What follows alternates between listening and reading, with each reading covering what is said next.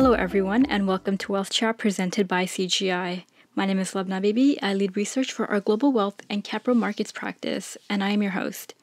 For this episode, I had a chat with Nidhi Laroya. Nidhi is a director for consulting services within Global Wealth. We spoke about human centric design, or HCD, the value HCD provides, how firms and advisors can incorporate HCD into their business, and how human centric design can accelerate innovation. Welcome, Nidhi. Thank you for being here. Thank you so much, Levna. Thanks for having me. Yeah, I'm, I've been really excited to have this chat with you. Uh, human centric design um, is somewhat of a new concept to me. Before meeting you and learning about what it was, I would say that I had an idea uh, of the concept, but I just didn't know the, the term for it or what you would call it, or if there was a greater, you know, um, kind of concept or name for it. So, very excited to learn about this concept. But uh, before we get started, why don't you take a moment to introduce yourself so everyone can get to know you a bit better? Wonderful. Well, thanks. And I'm excited to be here today. I think, like you, so many others have heard of human centric design, design thinking. It's such a wide topic, and you know they, they want to get to understand it better, but more importantly, they want to understand how they can apply it. So, very excited to be here today. Uh, a little bit about me is I'm uh, been at CGI for close to four years now. I'm a director and lead the capabilities of strategy and change. Uh, and my huge focus has really been in corporate innovation, digital transformation, and human centric design, design thinking, and innovation. So, um, before my management consulting career, I actually grew up in banking. so, had about 10 years um, at a large Canadian bank, and I did multiple roles there, starting actually in wealth management and uh, moving towards more digital strategy. Um, the last role I had at banks was in innovation labs. So, I was responsible for taking an idea to move it to a proof of concept all the way to commercialization. And that was i think my first big stint within terms of corporate or enterprise innovation. Um, really understanding that it did not take one team but it took multiple stakeholders uh, strategic partnerships from academia and startups and large enterprise and of course the most important is the customers getting customers involved in innovation.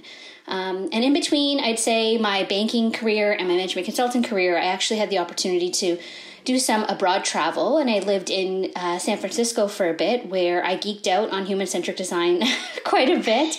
I did a graduate studies in a, uh, with an MBA and a focused on design thinking and disruptive business models. And in between this stint, um, living in I'd say SF, I totally drank the Kool Aid and became an entrepreneur myself. Um, and got to really live, uh, you know, in an incubator where it was focused with uh, taking idea all the way to market. So I, would say for the last eight years or so, I've really been focusing on supporting large companies, um, trying to innovate and trying to move the needle, but doing so in a way that they're very focused on empathy and a human perspective. Um, you know, you could do this within internal operations of organizations, and you can also do this when you're in customer facing roles. There's just so many facets um, uh, that we have to consider when you try to push the needle in innovation and human centric design, but uh, with large corporations, it's difficult with red tape, bureaucracy, silos. So I've been really fascinated about this intersection and challenge to say how might large organizations be as innovative or as close to the customers as a startup would in a garage. So that's kind of been my mission for the last little bit, and I'm here at CGI to to grow, uh, you know, these uh, offerings and capabilities in the space. It sounds like you've led a very interesting life like uh, and a lot of experience. Given the current climate uh, and what you know we've just gone through and are still going through, I have to ask, you know, what was the most interesting thing that you did during the pandemic? You know what? I think I've had my most innovative adventure thus far, and I'm actually expecting as a first time mother. oh, congratulations! Thank you. Honestly, talk about growth and transformation, right? Like in all ways, growth. but um, yeah. expecting my first in just a few weeks. So definitely, you know, I think COVID and this pandemic has given us all an opportunity to really reassess the new pace of life and just kind of figure out what's important. Being in management consulting, I was traveling so often, such a fast paced life. And then, you know, this has given me an opportunity to slow down with my husband and just think about what's important. So we're really excited about this next chapter uh, and very excited to continue to, to, you know, innovate and see how human centric design and empathy can really work with a newborn and see how that goes. That sounds amazing. Um, and we look forward to hearing the result of that trial that you're going to go through. Yes, lots of iteration. I can only imagine. Keep you posted, love. Absolutely. Um, so you know what? I think that's a great starting point. Why don't we start off with what is human centric design? Because I'm sure that there's many people out there who've either heard the term or who are familiar with some of the ideas that are involved in human centric design, but they don't realize uh, that oh, that idea actually comes from, you know, HCD or human centric design. So let's start off with an explanation. For sure. And I think human centric design and design thinking go so hand in hand, they're interchangeable. Um, human centered design is part of design thinking, but I'm going to focus on HCD, human centered design today. And it's really a process around understanding, getting a very strong, deep empathy of the person you're serving or the individual that you want to enhance an experience for once you understand and you empathize really in a deep way as to the, those individuals' perspectives, their challenges, their goals, their fears, you're then able to define the challenges you want to solve. And it's not solving all the challenges, it's really prioritizing on a compelling major challenge that you're going to be devoted to solve. And then you have to design. You know, it's really interesting. You think design thinking is only for designers, but you're seeing this in human centered design being applied in eh, so many different capacities. Just heard about a dentist who's applying design thinking because what they're trying to do is they're trying to design experiences that are optimal for this particular user. And then after that, it's all about evaluating because it's never a straightforward line. It is definitely something that has to continuously, as said, being iterated upon. You have to be listening, you have to be learning, and you have to be, you know, constantly enhancing the experience that you are uh, providing. And with a time like this, you know, I think that all of us, whether we're employers of large organizations and employees thinking about bringing people back to work in new hybrid models, whether we're advisors and we're really trying to create a competitive edge and you know serve our customers in new ways. I think human-centered design of just understanding and empathizing prioritizing and defining key challenges designing compelling experiences and constantly evaluating and enhancing those experiences is something that's such a strong fit. So that's i'd say how i would define human-centric design. Um, it's really just to put yourself in a designer's seat and give yourself the ability to really put yourself in a perspective of the customer or user that you're serving I guess my question would be once we get an understanding of what it is, is uh, what's the value of it? Like, why is it important? Why should why should I care about designing something perfectly to you know uh, align with a certain architecture or to help me solve issues? Like, what value does it bring, and how is it going to help me? Mm-hmm. Well, it's interesting because I think that in any article you're reading right now, you know, the rise of empathy um, is just so prevalent. Uh, it's actually one of the top skills of resilience for 2021 and 2022 um, as established by LinkedIn in any profession. it's just having empathy. Um, I think that we've all gone through so much in our personal lives as well as we're facing such complexity and ambiguity in professional lives. Um, the idea of truly understanding someone in order to create an innovative new solution uh, will not only serve you as a professional, but it will give you an edge from a competition perspective. Um, you know, otherwise, everything you can, you know, when something sounds canned, you know, when something sounds scripted, you know, when you've heard it all before. If there's an advisor out there that's trying to create a differentiator for themselves, why not do it through empathy? Why not through it through human centric design versus, you know, a playbook that who knows how many other companies or advisors are using it? It really gives that competitive edge. Um, human centered design, design thinking started with architects actually for urban planning and building cities. But uh, through you know IDEO and other large design firms, it's very quickly realized that its its home in the corporate world is so significant, and it's really to grow deeper relationships with the customers, uh, longer relationships, and, and very honestly grow the bottom line, right? It is a differentiator effect. You're not chasing a trend, you're not chasing technology, you're chase you're really just trying to define a human behavior and solve a compelling problem that's hard. That doesn't that's that's not a flavor of the month. If you could do that, you know, I think you really are able to uh, create a long lasting relationship with your customers, and that will serve well in all cases.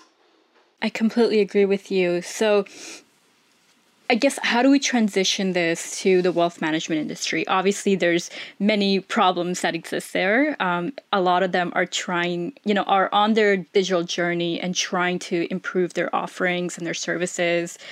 Reasons there's been this trend towards digitizing, right, and having more hybrid experiences, uh, being able to scale.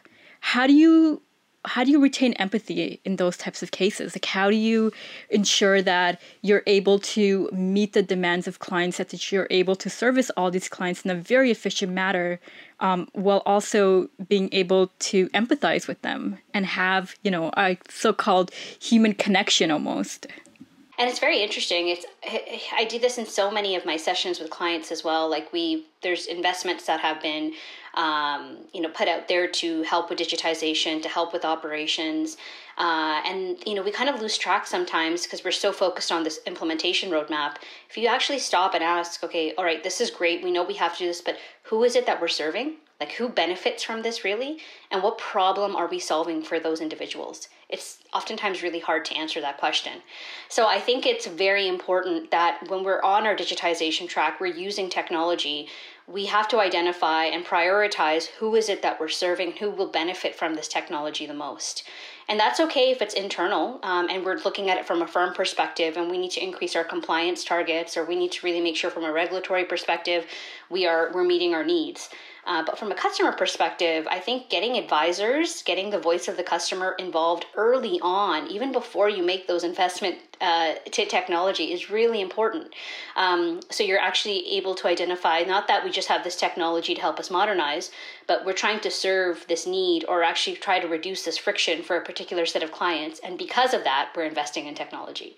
So I, I think it's before designing and designers would think about being tagged on or bolt on at the end for an, an aesthetic perspective.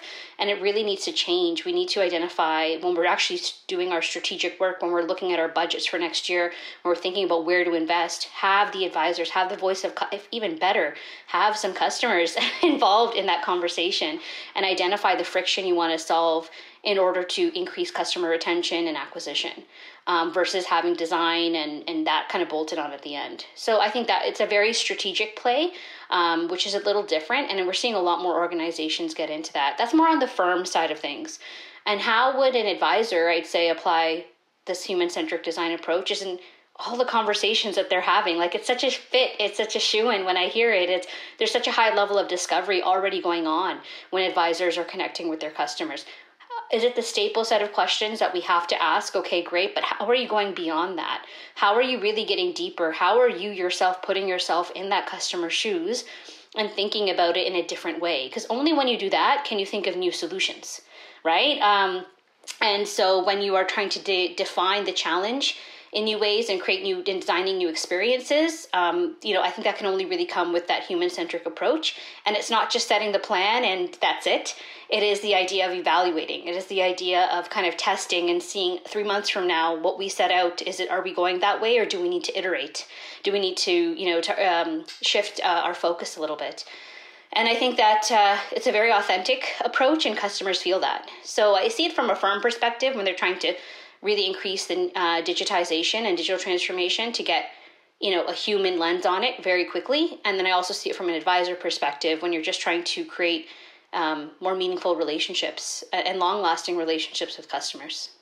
I, I completely agree with you and you said a lot of really good things uh, in there and i want to unpack a few of them um, and perhaps elaborate a bit more. So it seems like we have two sides the, the firm and the advisor so let's start with the advisor first.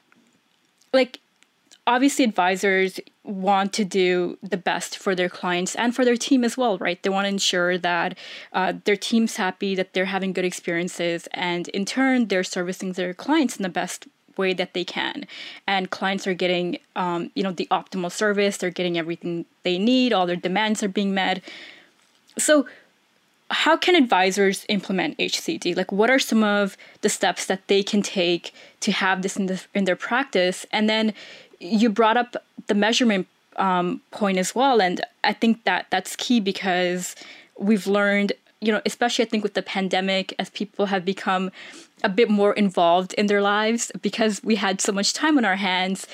One of the things that people have been focusing on is measuring success, right? Okay, I'm doing this now how do i measure it to make sure that i'm improving like working out is a great example for instance you know um, you can have a person who's like, oh, I would take five um, flights of stairs and I would be winded out. And then I started working out, and two weeks later, I can now do seven flights of stairs. Um, and I'm still not breathless. I'm good to go, right? And that's how they're measuring their success. So, how would an advisor measure their success when they're deploying an HCD uh, type of concept in their practice? So, I think, you know, that's a, those are two, those are really great questions. You know, the first I heard is how could wealth management advisors or how could advisors really um, implement HCD for, to begin with, right? Because we don't really think of, you know, advisors as designers, but we are designing experiences, right? That's exactly what we're doing. And you know, um, you know, when we talk about empathizing or understanding a customer, I would ask every advisor when they're having their conversation, how much have you convert? How much has your uh, conversations diverged? how wide have you really gotten? You know, it, it could seem so, um, you know, static and kind of routine like because you have a few questions to ask. But are you allowing yourself to diverge in your conversation? I know there's time frames. I know we have such busy things to do, um, but you know it, that that's very important. And it's not like you just diverge and that's it. You have to converge as well with your right solutions and things. But it, it is. If I would just ask, if things just seem very linear in your process, um, and it's just you know check boxes that you're doing, um, I don't necessarily know how deep you're getting with your customer. So that's the first tip I'd apply. It's like you know when you're going through your discovery, how much are you diverging? How much new information are you actually finding out about your customer? Um, and then when you define a challenge, and now that you know and you get set on this newfound info, are you solving the compelling challenge? You know, a lot of times we try to, and the issue here is sometimes we try to solve it all. We're trying to solve six challenges. So you can't, right? Now that you know from your customer, how do you um, prioritize the most compelling challenge? Actually, it's often the most difficult one, and that's going to set you apart from your competition, right? Because if it's easy, if you're just solving easy challenges, anyone can do that. Um, so that's, I think, a couple of tips that I would say. Are you allowing yourself to diverge, converge, diverge, converge in the conversations and the experience with your customer in, in a way that's still making them feel, you know, very sound and, of course, you know, giving them stable advice. Um, and then are you defining the right challenge so i think that's really really important in terms of how we apply design thinking and how you measure it is going to change as well um, i would even just do a little bit of um, you know, if you if you do commit to uh, applying this approach, not only looking from one customer at a time, but looking at it from your base. Hopefully, you know, we talk about things that use technology like next best action. You know, how do I plan my day properly? If you are offering those innovative solutions and you're measuring your clients' portfolios and evaluating them, what is the value you're seeing from a customer perspective? How has the relationship evolved or changed? I would actually even measure what newfound information and am I receiving from the customer that I had not received before. That is a really great KPI that shows active listening and discovery is there these are like nuggets of beautiful information that we try to get from data. We try to get from crm systems. It's just understanding our client better. So through conversations if you're finding out new pieces of info i'd say that would be a great metric to, to think about to say okay wow I, I understand and i'm getting a lot more information than i have before which hopefully translate into you know deeper relationships with customers. Okay so it sounds like uh, for advisors they should focus on going beyond just the more you know um, prescribed method that they have for uh, gathering intel from uh, prospective clients and uh, existing clients and really think about broadening the so-called horizon right? And seeing what more information they can gather. And then if there are problems there that they can solve and problems um, you know can be great opportunities. Uh, there might be an issue that a client is having uh, you know with their portfolio and that it may just happen that that portfolio is with another firm. And so you know and it might come out during the conversation when you're trying to uh, gather this information that they're not too pleased and perhaps that's an opportunity for you uh, to go in and create a proposal for how you can solve that issue. Mm-hmm, most definitely. And sometimes you need some time, right? Like, you know, that it's not going to just be so instantaneously. When you're getting all this information, you need to synthesize that. So giving yourself that time to be able to, you know, getting a whole new piece of information, uh, prioritizing, you know, again, which, what of all the stuff that's going on with our clients' world, what, what is the most compelling, do you think, for me to solve? What do you think is going to be the largest stick factor? If, if I can make this right for client, what would that do to my relationship with them at large, right? Um, just a little bit of a different way of, of thinking, um, you know, versus just being that prescriptive process that we always usually have uh, that's so easy to fall into. I'm in complete agree- agreement with you there. So, if we go on the firm side, because that's the other side of this coin is the firm. It from your explanation earlier, it sounded almost like firms need to think about the individuals that are involved uh, in HCD, right? So usually you may have a couple folks from head office um, who are involved in, in the planning and designing portion. But it sounded to me from your explanation that perhaps there that um, group should be expanded to include individuals from various departments um, and you can have you know the design team or the UX teams also obviously uh, gather client feedback as well to make sure that the end solution is something that the client is looking for. It's uh, it's compatible in the current environment. Uh, it's going to provide the experience that they're looking to have. But on the onset, at least in that room, when these discussions are happening, it seems like there should be a diverse set of people. Would you agree with that? And who should some of those people be, from your perspective? Yeah, I think that the more diverse thinkers you have, the more innovative solutions you come up with. So I you know, at first it can't just be you have to identify the pace of this all, right? It's not like we get ideation sessions on day 1. We have to have some level of strategic alignment. We need to understand the firm's goals. What are their business goals? What are they hoping to achieve? And oftentimes that doesn't happen as well in big corporations, and that's why sometimes design thinking, human centered gets a bad rap because they do this great process, but it's not aligned to a concrete business goal there's no ROI or business case attached to it. It's just doing it for the sake of doing it, and that doesn't really have you know a lot of legs or muscle uh, in, for it to go to implementation in a big corporation. So the first step is really understanding what are those strategic business goals. Once you do that, you want to find out how are we going to go to this direction. What are we going to do? this is where you know human centric design can really really play a, a great uh, opportunity where we can think about who is it that we're hoping to serve uh, again and this could be from an employee perspective that is a human. It could be from a customer perspective. It could be from a partnership perspective. You could identify the segment that you think is going to be most critical to get to that strategic goal and get the folks that are closest to that user base as possible.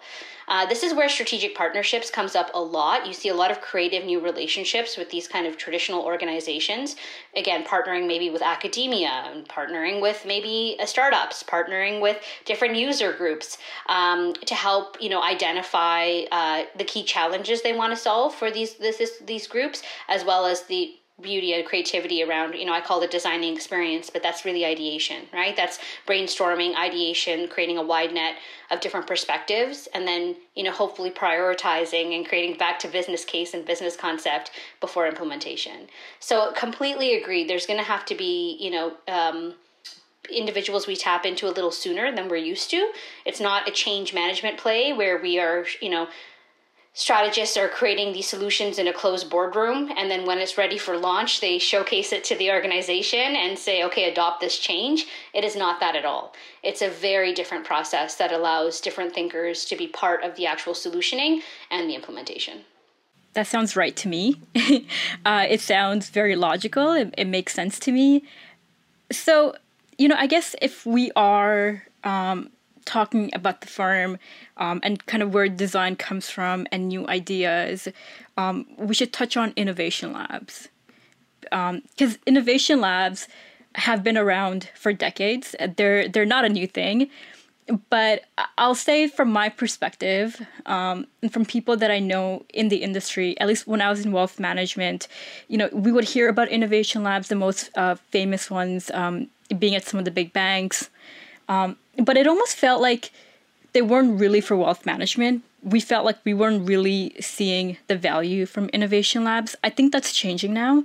Um, and it's very possible that those innovation labs were working for wealth management, but perhaps they were working on solutions uh, you know, for the back office or the mid office to help um, improve efficiencies and processes so that uh, the front line, uh, being the advisors and the associates um, and assistants, can actually get things done more quickly and service their clients better. But um, I would say the front line didn't always you know, it, it wasn't transparent to them, so they didn't really see the value because they're like, I can't see it. It's not tangible to me. I don't know what's happening. It's all in the background.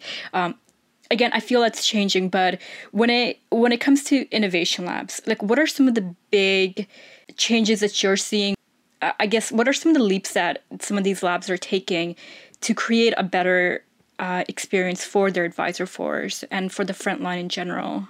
It's so interesting. You know, being in innovation labs now for close to seven to eight years, just seeing it uh, transcribe, it, it's so funny when people talk about the value of what the innovation lab does, and it all depends on again what is the purpose um, f- for the innovation lab. And one thing that I've seen actually much better over the years. is just simple people communication.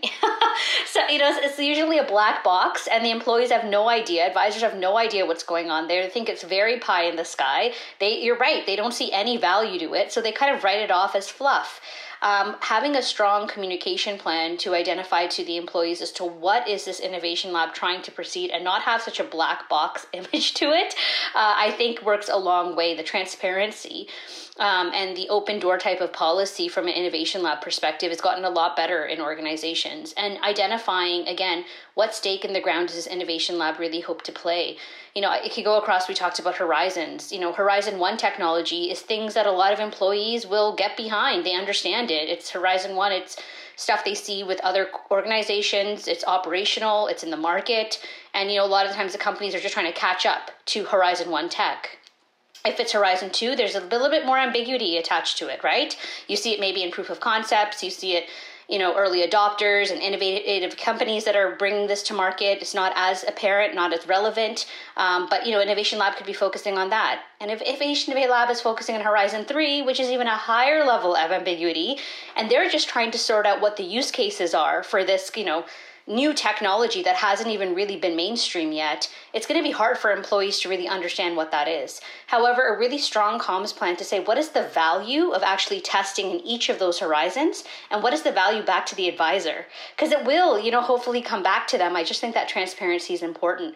And another thing as well, which is changing, is that there's no distinction anymore. The stronger the innovation lab would include the advisors, right? The advisors would be part of that process, especially if it's Horizon 1 and Horizon 2 technology. You need the voice of the customer um, if you're creating use cases. And understanding that in a large corporation, things might actually just collect dust in the innovation lab. They might not even see the light of day from a market perspective, but there's still value in that. Because if that technology does have a hockey stick effect and ev- overnight it feels like everybody is using it, at least that or, or, innovation lab has a little bit of a know-how in terms of what that technology is they're sitting on four or five use cases that they can go and implement versus trying to figure out how to react to this ambiguous tech that's just coming to them. So I think that the purpose and strategy of Innovation Lab sometimes get a bad rep. It's just that people think it's you know it's just for PR, it's just for marketing, but it doesn't really increase profit today, which could be very true.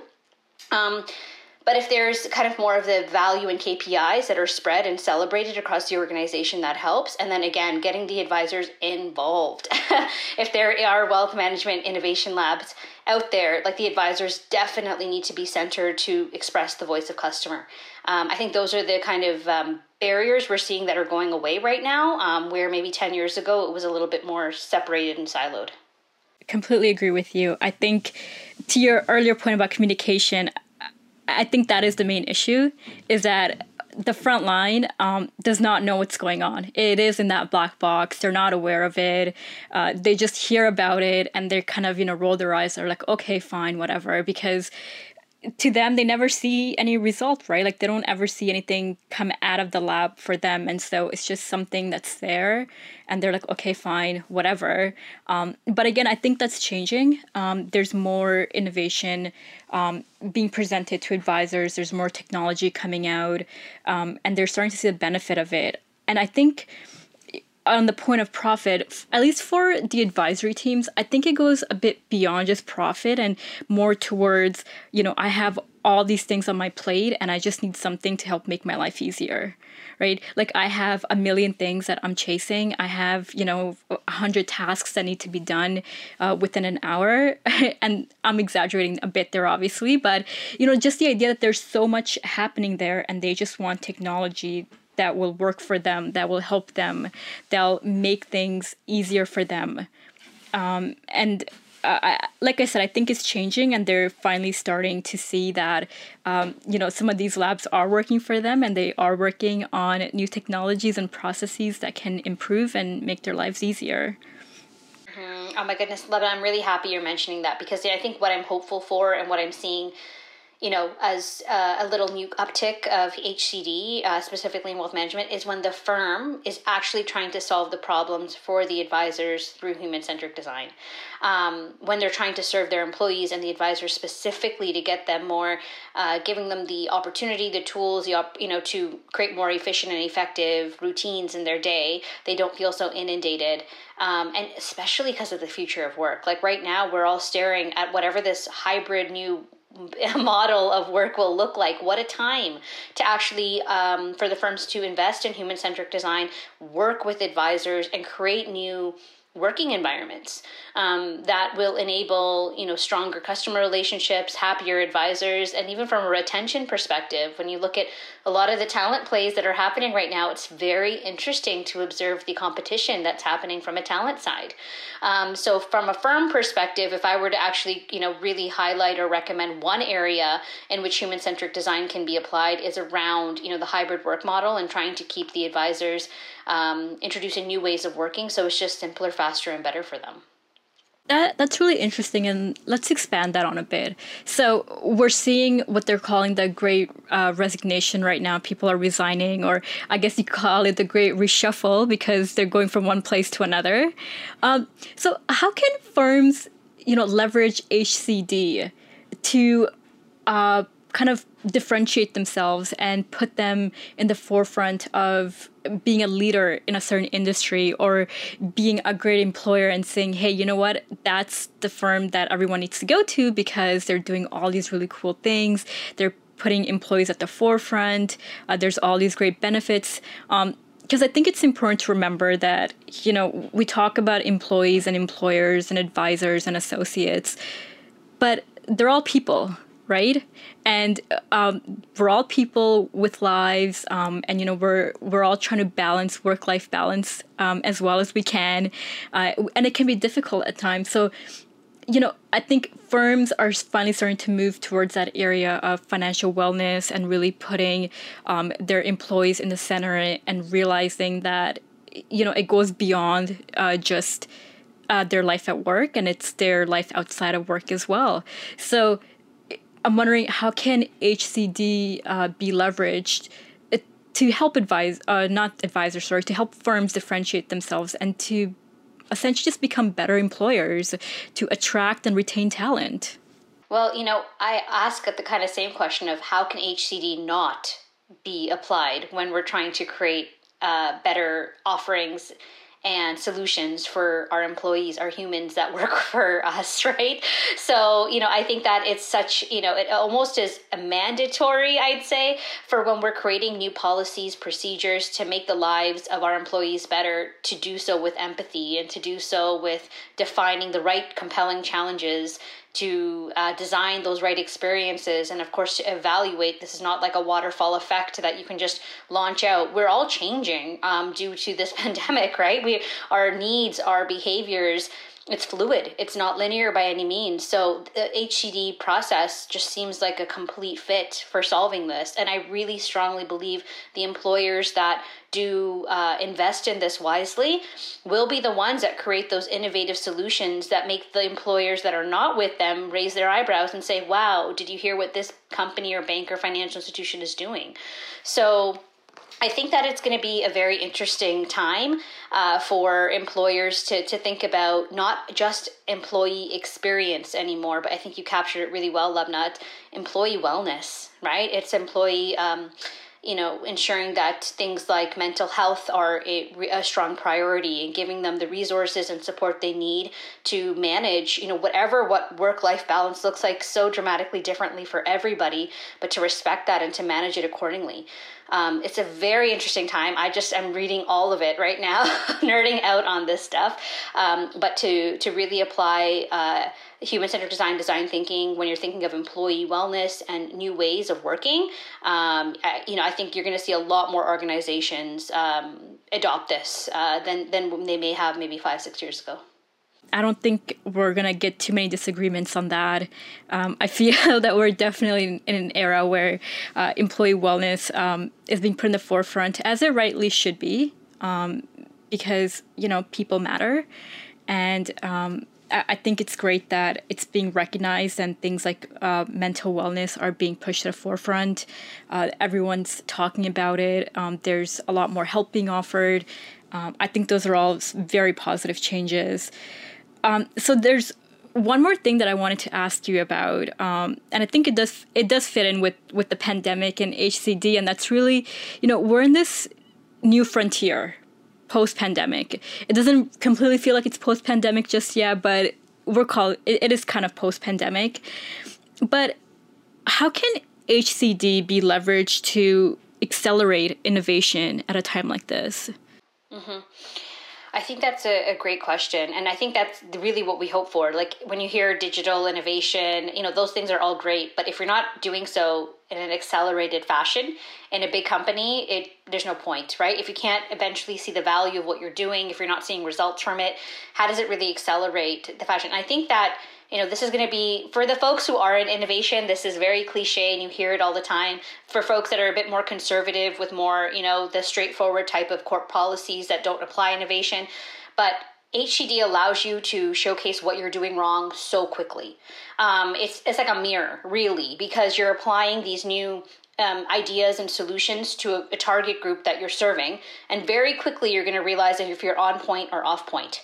So, understanding those failures really, really quickly uh, in a very safe proof way, because you haven't really invested a lot when you're doing something so iteratively, is an accelerator on its own versus trying to build something again in these kind of virtual boardrooms that don't really have any exposure or validation to the end user, uh, working on a two year roadmap, commercializing that six months in to find it's a colossal failure. Um, think about the speed in which you to change that at that point is just so so slow versus human centric design, very similar to what we hear in a lot of iterative development processes from anything from a product mindset of agile or just being more product centric is that you get to learn quicker, you get to fail quicker, and you get to iterate quicker. And I'd say like that might be a little bit of a corporate pitfall sometimes is that we don't have the autonomy to fail. Uh, but doing so in these set environments where you have your parameters, you have your guardrails, is very important. And that I think enables the acceleration quite a bit. Let's quickly touch on those pitfalls because I, I, think that's important. That's an important topic. Um, I've greatly enjoyed this chat, and I can go on for hours, but um, we'll wrap we'll wrap up soon. But I do want to talk about what are some of the common pitfalls, and how can corporations, or even um, just advisors or anyone who's looking to, uh, you know, employ HCD, what should they be on the lookout for, and how can they address? For sure yeah and i think that you know seeing this actually in a startup environment seeing this actually now years within the corporation environment uh, definitely some pitfalls to be mindful of. So at first when we talk about understanding and empathizing that just sounds great. That's like innately beautiful for us as humans to do that right? Um, but i do think here it is really important for us to be able to ensure that as we empathize or understand a user group number one make sure it's strategically aligned to the leadership of your department. You have, you know, the the VPs, EVPs, they have to really care about this segment group in order for you to innovate around it. you might think there's a body or a group of people that's just like, you know, we got to solve for it, but make sure you have strategic alignment within your organization when you're empathizing or you're understanding a group of people when you're defining your challenge, um, you know, make sure you also are trying to define what is the scope that's going to be involved to solve this challenge. What resources do I need um, to actually solve the problem? Because we also often do the side of desk, right? Um, so, what are the resources? What's the leadership support I'm going to need to solve the problem? Not only defining the customer or user problem, but defining the scope that's involved in the organization when you're uh, ideating, you know, I love ideation and it's really hard for us to get creative and think and diverge in thinking because we're so used to short-term profit model. We don't allow ourselves to think big. We don't allow ourselves to ideate to defy gravity. they think it's a waste of time. But with human centric design, ideating and creating that uh, you know environment where you can think big and outside the box doesn't mean you're going to apply those big radical ideas. It means at least you've allowed yourself to just do that for a time being. Then you can converge the nuggets of the success of the big creativity you can take the elements, the integrity of what you were hoping to achieve with those big, bold ideas, and then try to apply some realistic frames to it. But allow yourself to go there. Allow yourself to ideate and be creative with it. Um, and use data. Like definitely, we always see think of ideation with post-its and a lot of people talking in a room, but the amount of data we can use to help prioritize the right idea is really important. Um, and then when you test uh, and you're prototyping and you're learning and you're actually realizing there's something that's sticking, a really strong business case and a business plan is very important. Because uh, if you don't really have that, again, this is where it often just gets stay sticks in a lab and people love it, but they don't know how to commercialize it. There's no path to scale. There's no path to commercialization. So strategically aligning, um, ensuring that you're using data, uh, you know, defining um, the scope of, of work that it's going to take, and creating a business plan. I think are all complementary, um, and, and and ensure that again it gives the HCD process a bit more muscle within big companies. That was great. Um, I think a lot of people will find that very useful uh, when they go on their HCD journey, and they might already be on it, but they just don't aren't calling it HCD, right? Uh, they aren't aware what uh, what to name it, so or what to call it. Sorry. This was a great chat. I really enjoyed it. Thank you, Nitty. Uh, before we wrap up, uh, was there anything that you wanted to add or a topic that you wanted to cover that we didn't get to? No, I think we covered it all. Like again, I think what gets me most excited is about how firms are going to uh, you know, really think about how they introduce new ways of working for their employees, specifically the advisors who have so much going on. Um, they're so focused on, you know, serving the customers as well as everything else. I think it's going to be a really interesting time to to watch uh, how employers are able to best serve the advisors uh, in this kind of new hybrid work model that we're approaching. So, thank you for letting me kind of you know geek out and talk about these things. Love the conversation, uh, Lubna, and uh, you know, uh, very excited to just again see what's next on the frontier for HCD as we get through, you know, these times of the later phases of the pandemic. Definitely, thank you for being here. I again greatly enjoyed this chat. Uh, I think a lot of people uh, learned uh, new a new new idea, new concepts, uh, new things for them to try. I know I certainly did. Uh, so it was it was perfect.